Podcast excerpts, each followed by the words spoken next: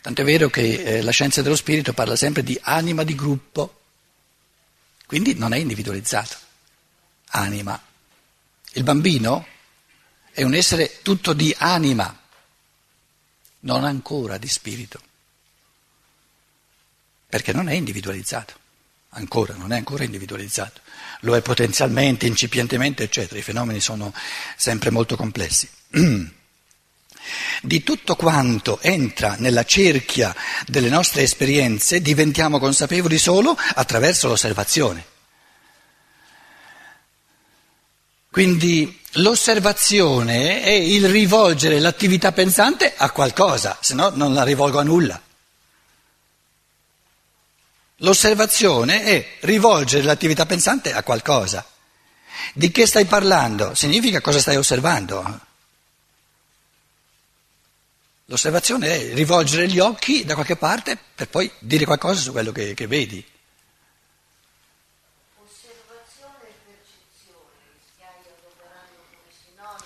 Allora, ehm, qui c'è un, un grosso problema semantico perché le parole tedesche servono in un modo, quelle italiane bisogna fare un discorso un po' diverso, perché quelle tedesche sono prese un pochino di più dal lato dello spirito dei fenomeni del pensiero. Il linguaggio italiano è ancorato, bellissimo, eh? molto di più nell'animico, nei fenomeni dell'animico. Allora, io farei una proposta metodologica di terminologia, e cioè, però eh, il linguaggio è anche fatto di, ehm, di intendersi, capito? Il linguaggio non è... Ecco, allora, ehm, la percezione voi correggetemi però, eh, perché io sono manco dall'Italia da tanti, da tanti, anni, questo vuol dire anche qualcosa. Però, eh, eh, dunque, la percezione è un atto singolo, molto di più che non l'osservazione. Sì, una percezione. Sì, una percezione. È molto, la parola percezione si riferisce molto. No, un atto singolo, un atto ho detto, un atto singolo. Invece l'osservare, ecco, osserva un panorama, no? Allora proporrei, perché eh, avremo bisogno di usare il linguaggio minimo, a un livello un pochino più tecnico, altrimenti, eh, come dire, eh, navighiamo troppo nel, nel diffuso, nel, nel confuso. Eh, L'osservazione, l'osservare è la facoltà, così come il pensare è la facoltà, eh, facoltà, e così come il concetto è l'attualizzazione puntuale di questa facoltà, così la percezione è l'attualizzazione puntuale della facoltà dell'osservare. Però è una proposta, come dire, linguistica. Beh, si tratta di accordarsi allora, perché a, a livello di linguaggio comune eh, praticamente sono sinonimi. Però usarli del tutto in tutto come sinonimi non distinguiamo nulla e non, non ci aiuta più di tanto. Ecco, e, e, perciò ho scritto osservare, non osservazione. Perché la, la, la facoltà si esprime meglio con l'infinito, come il pensare. Invece il pensiero, un pensiero, un pensiero. Quindi il pensare produce un pensiero, poi un secondo pensiero, poi un terzo pensiero, un pensiero è un concetto. L'osservare produce un'osservazione. Un'osservazione, ho fatto un'osservazione, una seconda una terza. Si può dire, però meglio percezione quindi una percezione è un atto singolo dell'osservare. Mi sembra, per come abbiamo parlato sempre della percezione, che è nulla del pensiero, nell'osservare invece ci sia una certa intenzionalità. Cioè io decido di osservare una cosa, una percezione mi viene incontro senza intervento della mia volontà. Quindi dinami- la facoltà esprime un dinamismo. La, il concetto aristotelico di facoltà è la potenzialità Quindi il pensare è la potenzialità a esprimere concetti, un concetto, un altro. Ora, nel, nel, termine potenzialità c'è questo dinamismo che tu dici, perché una potenzialità che non tende ad attualizzarsi non è una potenzialità, capito? Quindi l'osservare, l'osservazione è una potenzialità che tende per natura a concretizzarsi in una percezione, in un'altra, in un'altra. Però uno potrebbe venire, un italiano di lingua materna italiana, e dire sì, però sì, lo si può anche eh, invertire il coso, se proprio si vuole, però eh, l'arcangelo non sarebbe così contento perché dice no, no, se voi riferite il linguaggio un pochino al pensiero pulito è meglio così come io vi ho detto, capito? Da come sono state coniate le parole. In tedesco invece bisogna fare tutto un altro tipo di riflessione perché l'area semantica de, delle parole tedesche è tutta un'altra.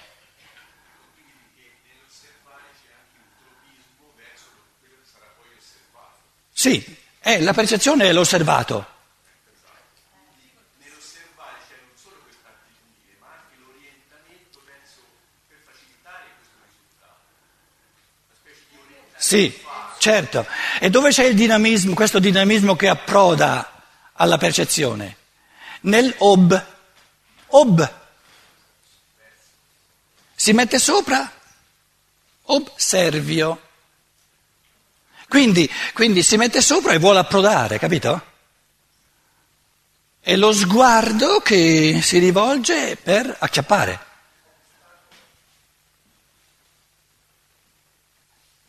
Ostacolo, obiectum, qualcosa che mi proietto davanti, obiectum, è oggettivo obiettivo.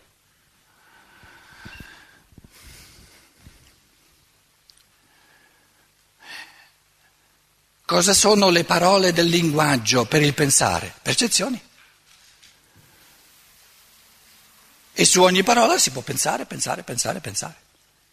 Per ogni parola è una percezione. Quindi tutte queste parole sono percezioni che abbiamo nel linguaggio.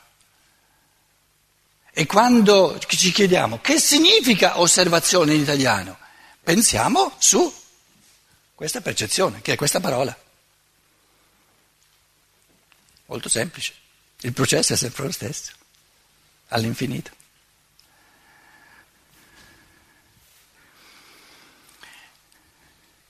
Di tutto quanto entra nella cerchia delle nostre esperienze diventiamo consapevoli solo attraverso l'osservazione.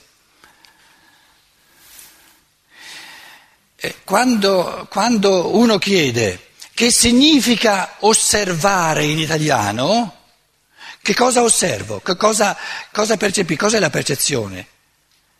Guardo dentro di me per cogliere che sentimento, cosa mi suscita questa parola. Osservo, osservo. E quando gli dico questa parola significa pa, pa, pa, pa, cosa gli sto dicendo? Ciò che ho osservato dentro di me e osservo dentro di me che cosa mi suscita questa parola. E ciò che la parola suscita, una parola suscita negli italiani è il significato di, di, di quella parola. E come lo rilevo? Osservando ciò che suscita nell'animo degli italiani. Quindi il significato di una parola è ciò che questa parola suscita nell'animo di coloro di cui questo linguaggio è la lingua materna. Quello è il significato. E come si fa a saperlo? Osservando. Ognuno osserva dentro di sé e te lo dice. No, no, no, no, un momento, no, no, no, significa un'altra cosa. E lui osserva dentro di sé un'altra reazione. La si mette tutto insieme, tutta la, questa, questa, questa eh, e si fa una somma.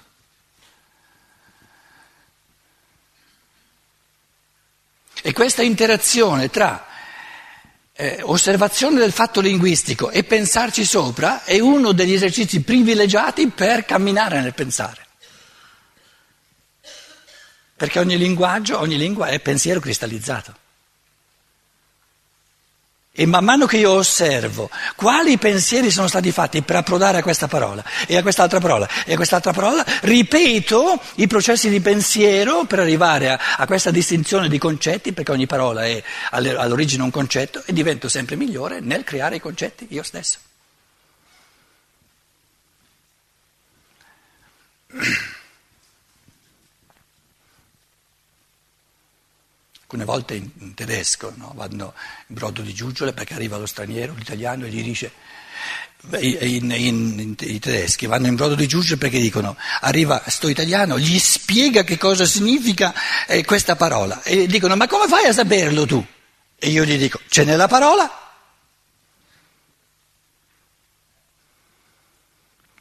In, la parola per osservare in tedesco ha tre componenti, be, ob, Achtung.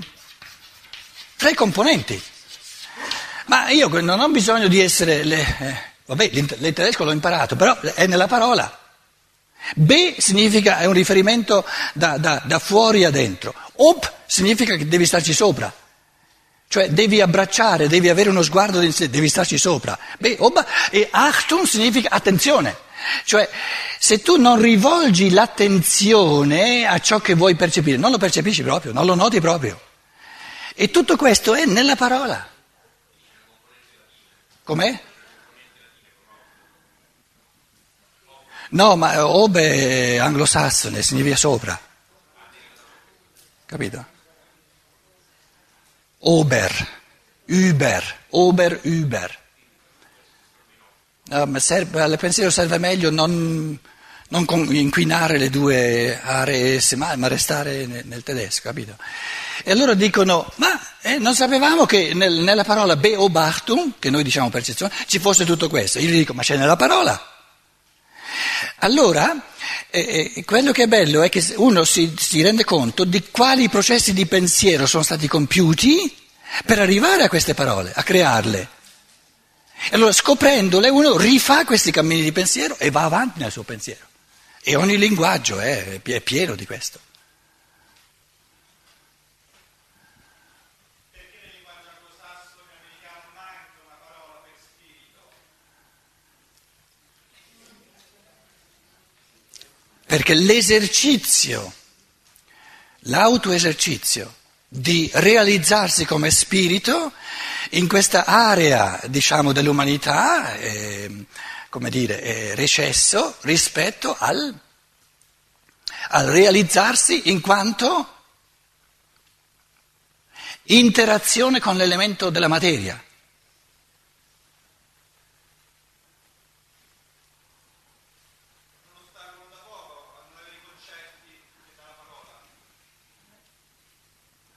Quindi, eh, da quello che tu dici, eh, studiare la filosofia della libertà in inglese è una cosa più ardua, più ardua. Non c'è neanche la parola per uomo. In tedesco c'è Mann è il maschio, Frau è la donna, Mensch, l'uomo, sia maschile sia femminile. In italiano non c'è, in inglese ancora di meno. Però eh, per non fare, come dire, eh, moreleggiamenti, dobbiamo dire che in fatto di conquista, di, diciamo, di analisi scientifiche del mondo visibile, nessun linguaggio è alla pari della lingua inglese. Ha migliaia e migliaia di parole per cose concrete, materiali, che altre eh, lingue non hanno.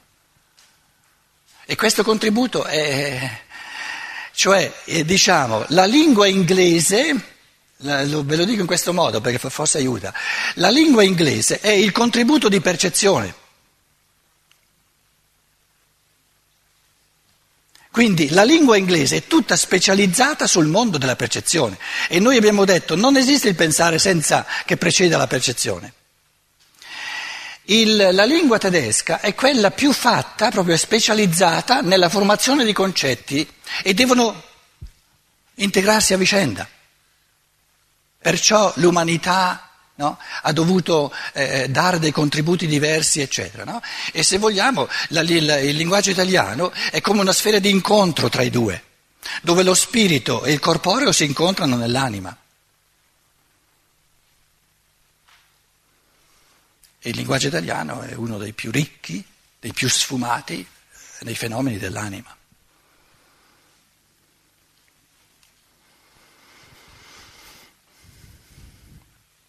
Di tutto quanto entra nella cerchia delle nostre esperienze, diventiamo consapevoli solo attraverso l'osservazione. Il contenuto delle sensazioni e delle percezioni, i sentimenti, gli atti di volizione, le immagini del sogno e della fantasia, le rappresentazioni, i concetti, le idee, persino le illusioni e le allucinazioni, tutto ci viene dato attraverso l'osservazione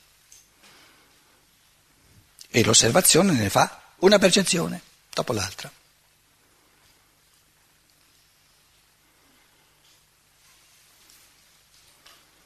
Otto, però il pensare come oggetto dell'osservazione si differenzia essenzialmente da tutte le altre cose, nel senso che tutte le altre cose ci sono già, non le devo creare io. Basta che gli vada accanto, ci sono già e il mio compito è solo di pensarci. Invece il pensare non c'è già. Il pensato c'è già, ma non il pensare. E il pensare dell'altro per me non è mai un pensare, è sempre un pensato. Il pensare dell'altro, prima che lui mi dica cosa c'è dentro, per me è nulla. E quando mi dice cosa c'è dentro, è una percezione. Quindi l'unica cosa che non c'è proprio senza di me è il mio pensare. Lo devo produrre io, sempre nel presente. Nel momento in cui io il mio pensare l'ho pensato, cioè il mio pensare di tre secondi fa, è già pensato, allora lo posso percepire.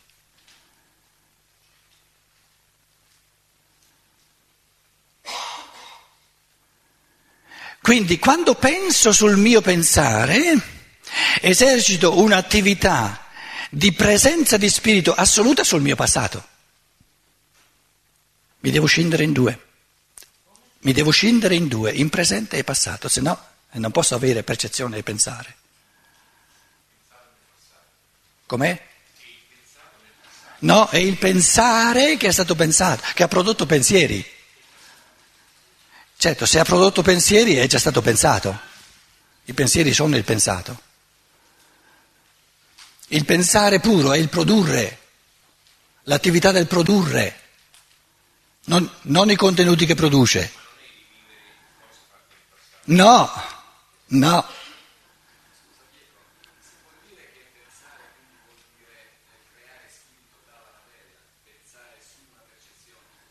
Sì. Sì, se invece di dire spirito dici concetti, ti tornano subito i conti, molto meglio. Ripeti la tua frase, al posto di spirito concetti.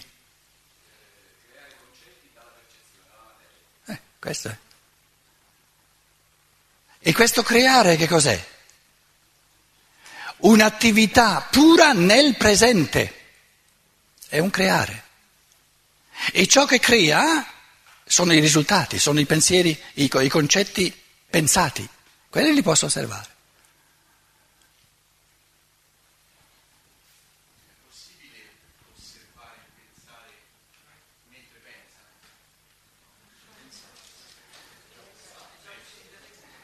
Piano, piano, piano, è la domanda.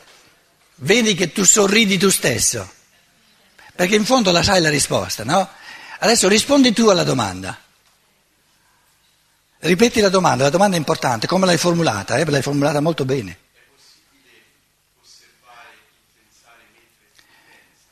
È possibile osservare il pensare mentre pensa? Risposta? Per osservarlo bisogna che, che diventi una percezione, Che ci sia. ci. Quindi deve essere già pensato. Deve essere già pensato.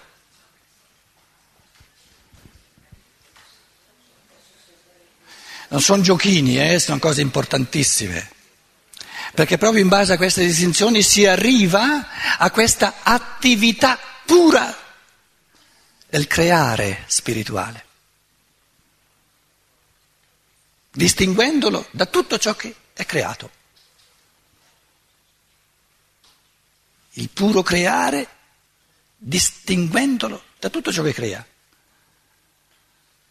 Perché è una differenza abissale tra il creare e ciò che è creato.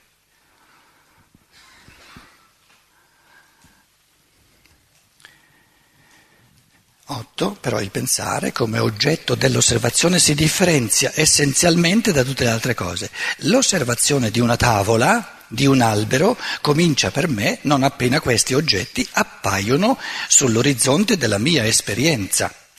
Ma il pensare sopra questi oggetti non lo osservo contemporaneamente, perché sto osservando il tavolo, sto parlando sul tavolo, sto pensando sul tavolo. Normalmente non penso sul mio pensare sul tavolo, sono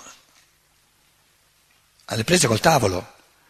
Io osservo la tavola, il pensiero sulla tavola lo compio, ma non lo osservo nello stesso momento.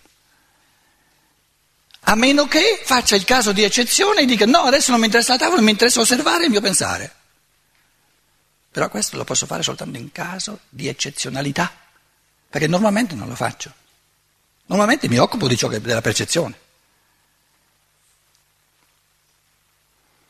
Normalmente non faccio oggetto di percezione il mio creare. Creare.